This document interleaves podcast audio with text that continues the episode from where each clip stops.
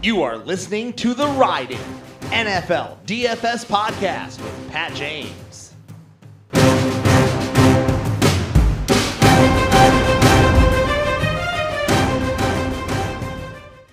Welcome, everybody, to the Open Championship edition of the Ride In DFS and Betting podcast. A one week hiatus last week, right? Didn't have a podcast for the John Deere because I was on vacation. Still did put up an article on Fanshare Sports. We got the Lucas Glover top 10, was very close to pulling the trigger on a Lucas Glover outright. Wrote him up as my first and most confident top 10 play. He just, I mean, he came out fourth in the model. Um, so I was really confident that he was going to play well. Glad to see him get a win. On the topic of a vacation, though, I just want to let you know. I mean, if if you're someone listening to this podcast who does not have children yet, or hasn't been on vacation with children yet, um, they need to come up with a new word for it because it's not vacation. It's like ten times the work of being home.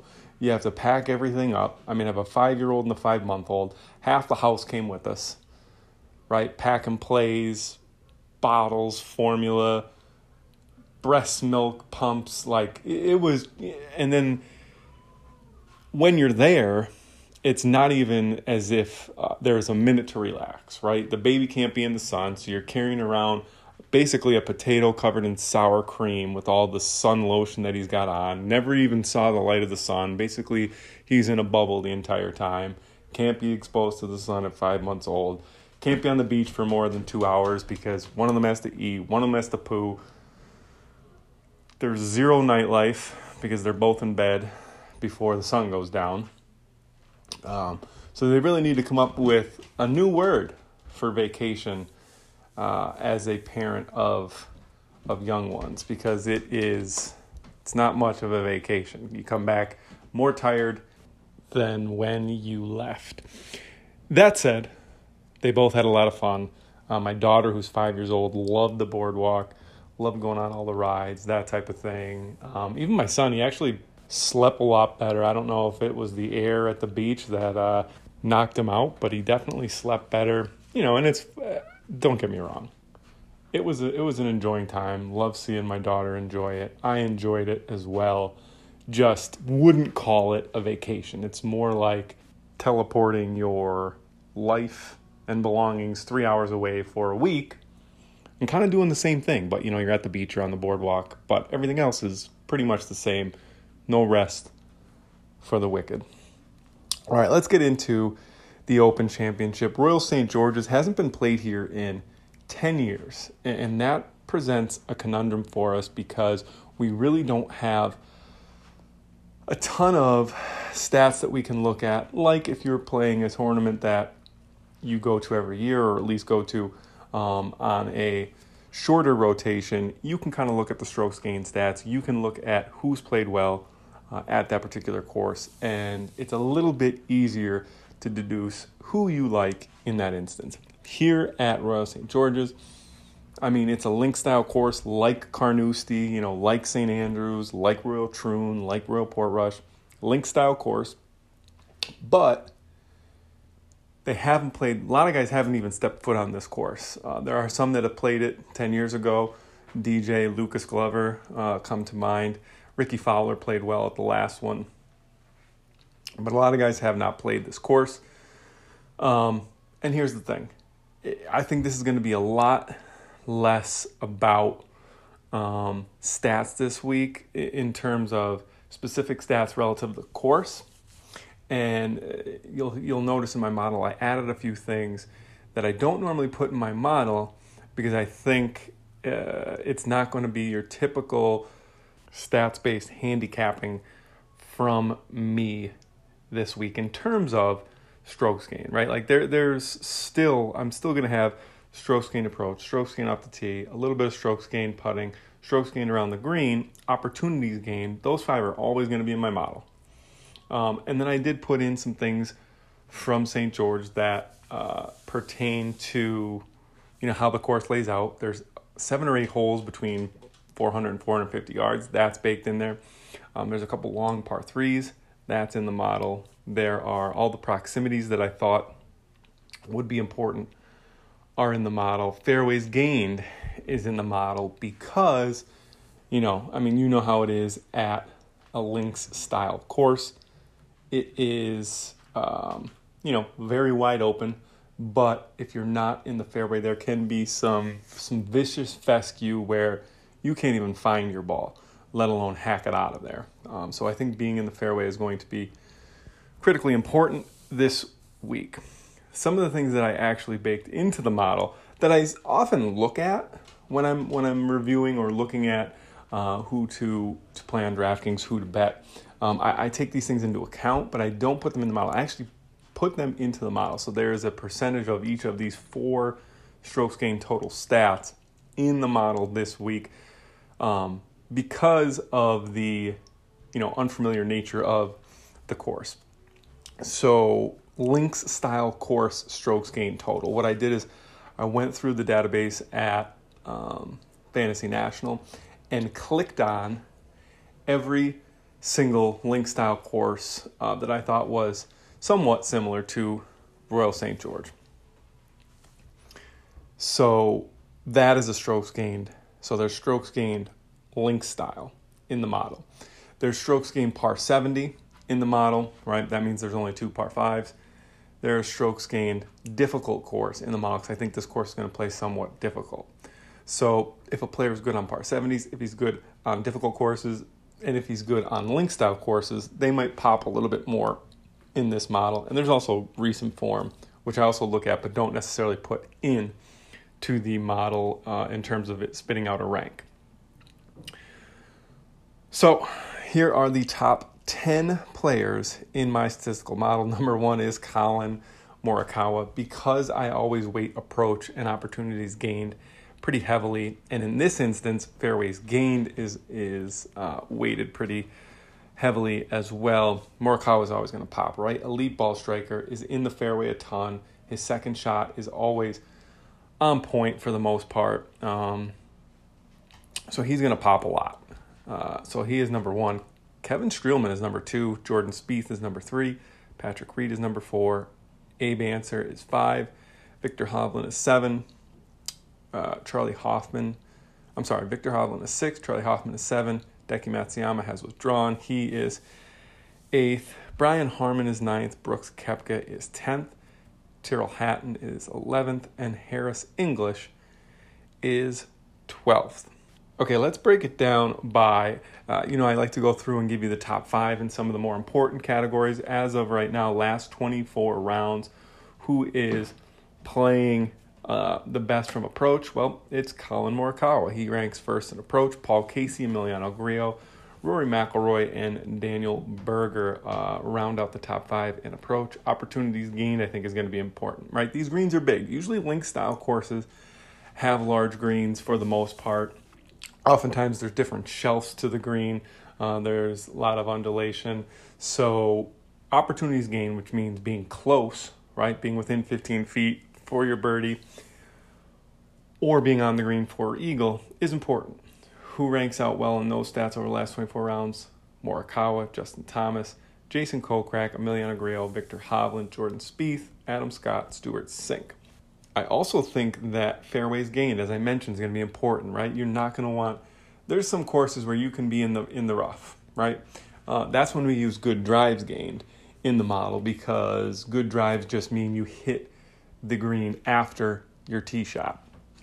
Fairways gained means you're in the fairway. You've gained fairways on the field. You're in the short stuff, and that's where you need to be at Royal St. George's now, here's the issue fairways gained can be misleading because, you know, if you hit it 270 and you're in the fairway, sure, that's an advantage. But guys that can hit it 290, 310 and can be in the fairway are the guys that you want to take uh, into account a little bit more than than just the guys that are just hitting it straight. The way you can kind of weed out the guys that are just hitting it straight and short. Now, don't get me wrong, short course for the most part, right? This isn't, I mean, it's not a 6,800 uh, yard course or anything like that, but it's also not, but in terms of average, definitely a below average course in terms of length. So the way you're going to weed this out, or the way I would look at it, is I'm going to sort by fairways gained, and I'm just going to only look at maybe the guys that are also in the top, you know, 40 or so of strokes gained off the tee. Like a guy like Bernhard Langer, he pops when you click on fairways gained. He's third in fairways gained. However, he is 112 in strokes gained off the tee, meaning his tee game isn't an advantage to him. Even though he's in the fairway most of the time, it really hasn't proved to be an advantage for Langer.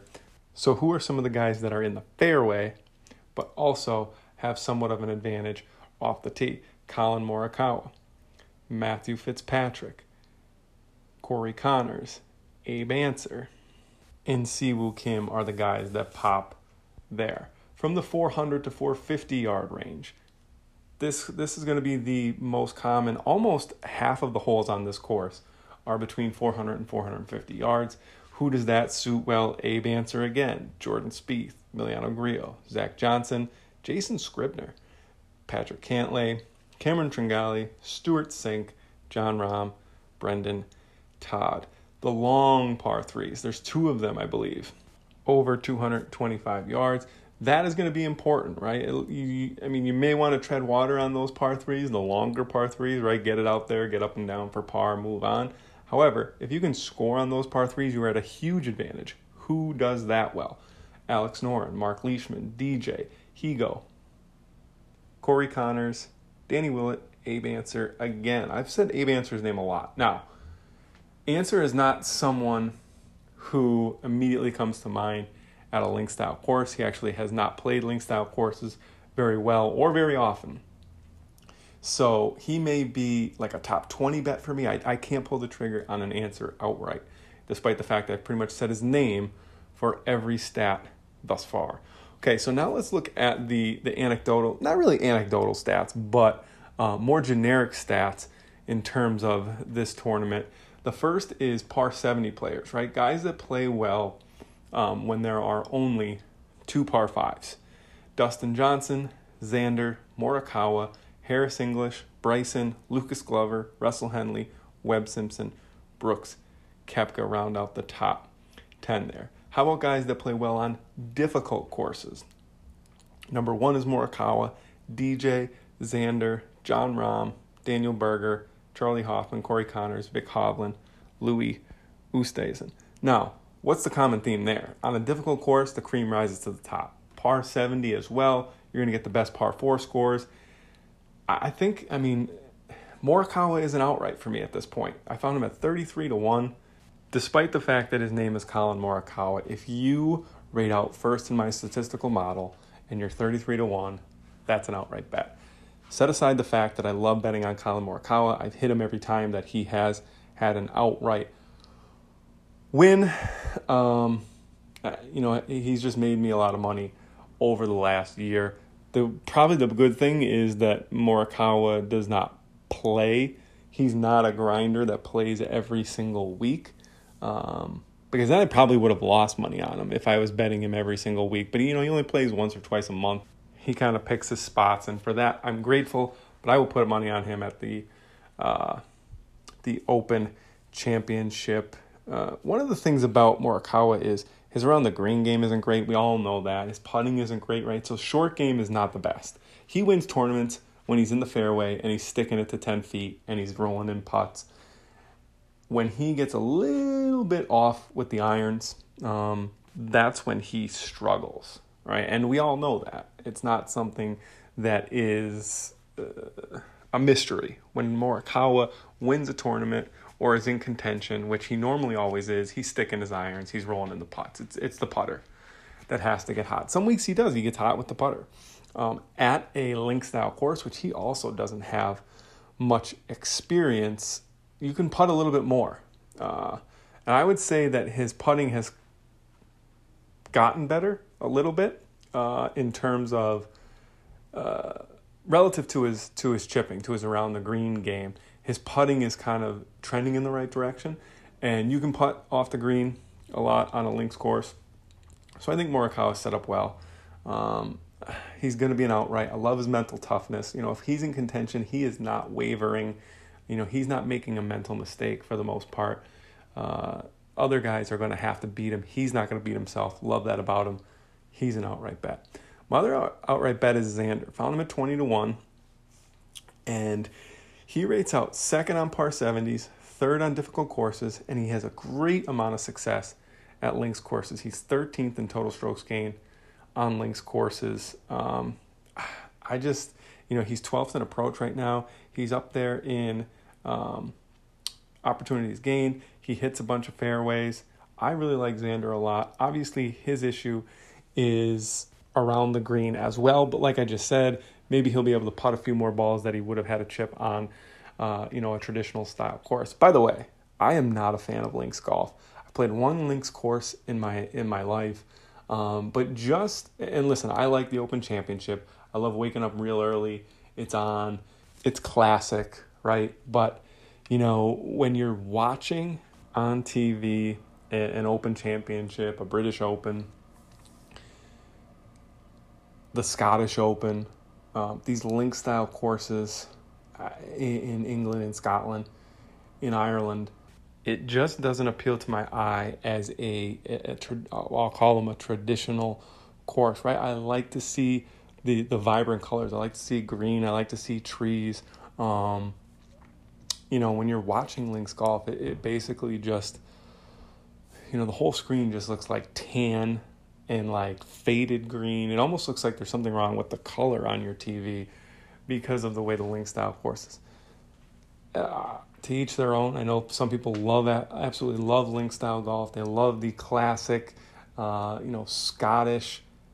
That's the way it's supposed to be played. That's the type of course you're supposed to play on. Golf, not for me. Not for me. Playing or watching, to be honest. Uh, my second bet, though, is definitely going to be Xander. I think he stacks up well. He's played well on links courses. He plays well in tough tough fields. I like Xander at twenty to one. That are those are the only two bets that I've made to this point. I'm probably going to make about two or three more outrights. Obviously, check FanShare Sports uh, probably tomorrow, Tuesday, for my final card. Um, might add some stuff on Wednesday. Who knows? Bryson is interesting. Man, he has not a great track record at, at link style courses, at open championships. He is not in great form. So, why do we like him?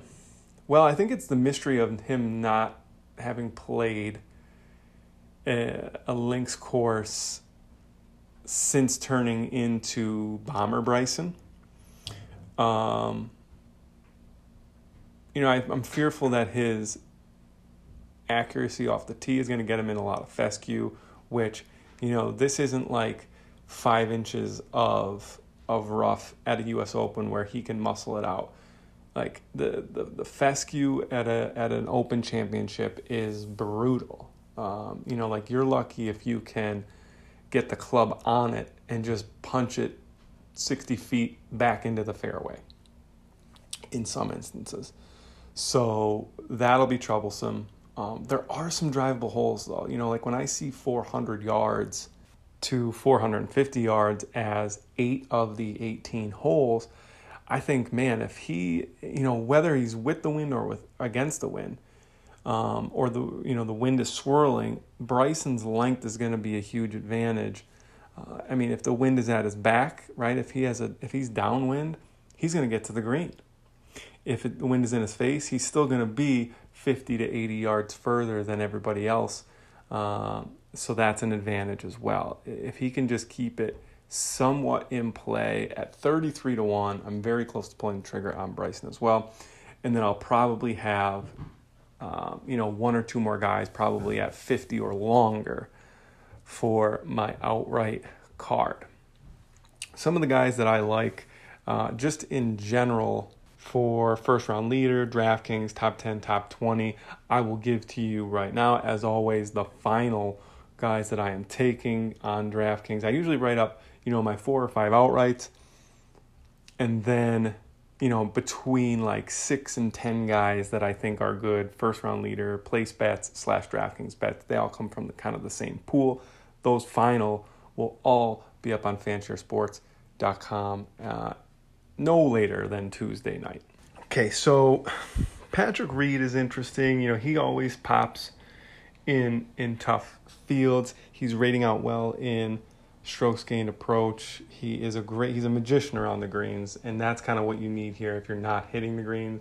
You know, anytime that I think the final score, the winning score is going to be five under, seven under. Patrick Reed's the guy. I do like Jordan Spieth. I think his his outright number is a little too short, but I do like him on DraftKings. I'll probably have a, a place bet on Abraham Ancer. I like him on DraftKings as well. He rates out, I mean, as we talked about, he was in like the top 10 of half the stats um, that we put into the model. I don't think he can get uh, the win here at Royal St. George, but I do think that he will probably place high. So I like a, a first round leader, top 10, 20 DraftKings on him. Uh, Charley Hoffman, I mean, he's just been playing exceptional. He is top 20 in approach, strokes gained off the tee, opportunities gained, um, difficult courses, current form, putting, the wedge distances. Like he's just playing really well. He is a little bit erratic off the tee, so I don't uh, I worry a little bit there, but I do like Hoffman. Um, I really like Brian Harman this week. I'm not a Brian Harman guy uh, whatsoever. I actually don't like when Brian Harman is someone that my research lands on because I don't like playing him on DraftKings, betting him, etc. But I mean, he's another guy that he hits fairways, and it's not to the detriment of his strokes gained off the tee. He's eighth in fairways gained, 47th in strokes gained off the tee, so not terrible. Shorter course, he's live here. Um, he's really good around the green. He's a good putter. He plays well in difficult fields. He plays well in par 70s. He's in good form. I don't really see. I mean, his his approaches haven't been crazy accurate uh, as of the last two months or so, but I definitely think he can be a top 10, top 20 bet, uh, a DraftKings play, a first round leader type play. I like Tyrrell Hatton. I like Harris English. Hatton, obviously, this is somewhat of his bread and butter, you know, link style course, grind it out. Uh, he's really good from the proximity ranges. He is solid off the tee. I think Hatton can can definitely get it done. Harris English, obviously in good form, coming off the win. Um, he's very good around the greens, right? So there's there's a little bit of a theme here. Either immaculate ball strikers or guys that can get up and down. Uh, I think you know they're those are the two guys that I am looking at this week. He's awesome on par 70s. He rates out. There's no there's really no alarming stat for Harris English across the board. So I do like him this week. Obviously Paul Casey he is uh, obviously from England, right? So home field advantage type thing going on here. He's second in approach, 27th in opportunities gained. He, you know, 15th in link style scoring. Um, is just a, a really good links style player. He's top 25 in par 70 in difficult courses. So I don't mind Paul Casey. Obviously, his his tee game is can get erratic, right? Sometimes he is left and right off the tee, but uh, I do like Paul Casey in terms of of DraftKings, maybe a top ten ish. So let's go rapid fire here down the line, and I will tell you. Um, guys from each price range that I'm considering on DraftKings. Scottie Scheffler probably be popular in that 800 range, but I do like Tony Finau. I think he won't be popular um, he's kind of fallen off the map in terms of form. People are kind of getting sick of him. I like Tony Finau. He great uh, major history um, in the 7K range. Obviously, Cameron Smith comes to mind when uh, you think you know around the green putting kind of magic up and down type stuff.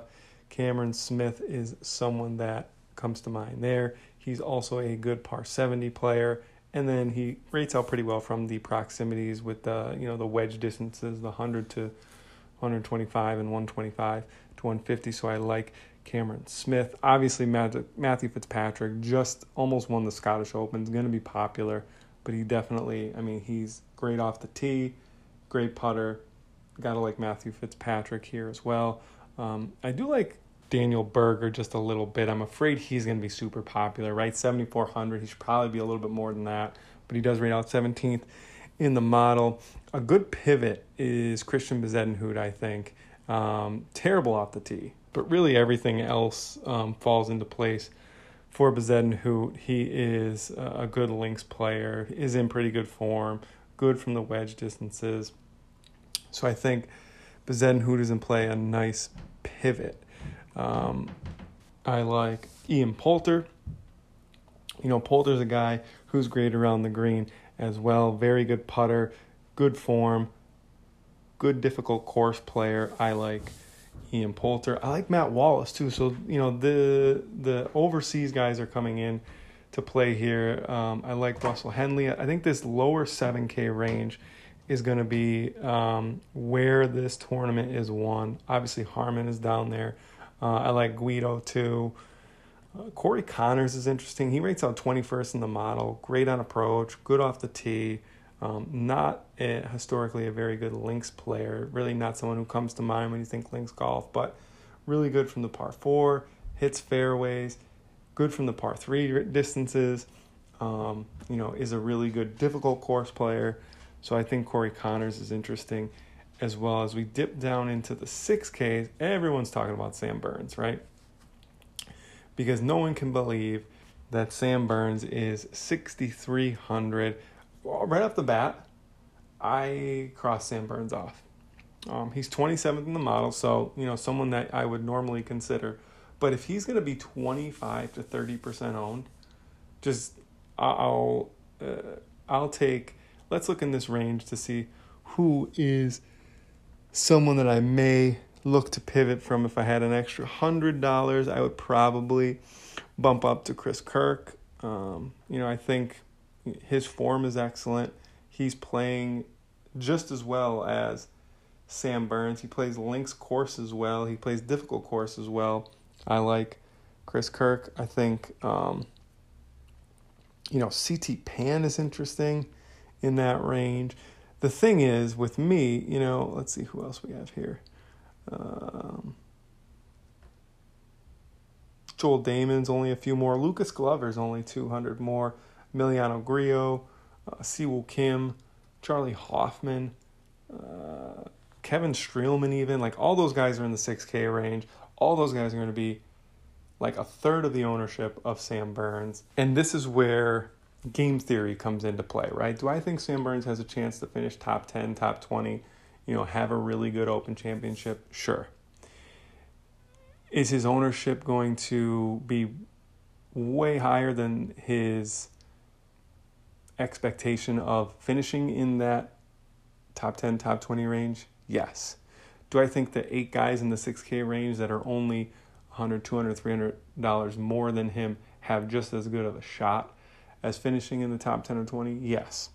So in that instance, it's not that I don't like Sam Burns or don't think that he's going to play well, right? He just won two months ago uh, on tour. I just think that it's not much of an advantage to have Sam Burns in your lineup this week. If he wins and he's 20% owned or 18% owned, that means the other five guys in your lineup are now facing the other five guys in 20% of lineups that also have Sam Burns, right? When, when you're talking about a guy all the way down here in the 6Ks, I'm not about it if they're going to be that ownership, right? The only time I'll play a guy that is going to be 20% owned is if I think he is going to win the golf tournament and is a class player, right? Like I'll play a 20% Rahm, I'll play a 20% Justin Thomas um, if I really think that they are going to to come out first, second, third, something like that. I don't think that Sam Burns has that equity at at 20% owned. I just don't. All right, for my final card for the Open Championship, I'll probably add an outright or two, maybe three, and then I will have my final top 10, 20 bets, first round leaders, DraftKings plays on fansharesports.com. Head over there Wednesday to see who I lock in for the Open Championship. Good luck in all of your Open Championship contests and come up with a better name for vacationing with toddlers.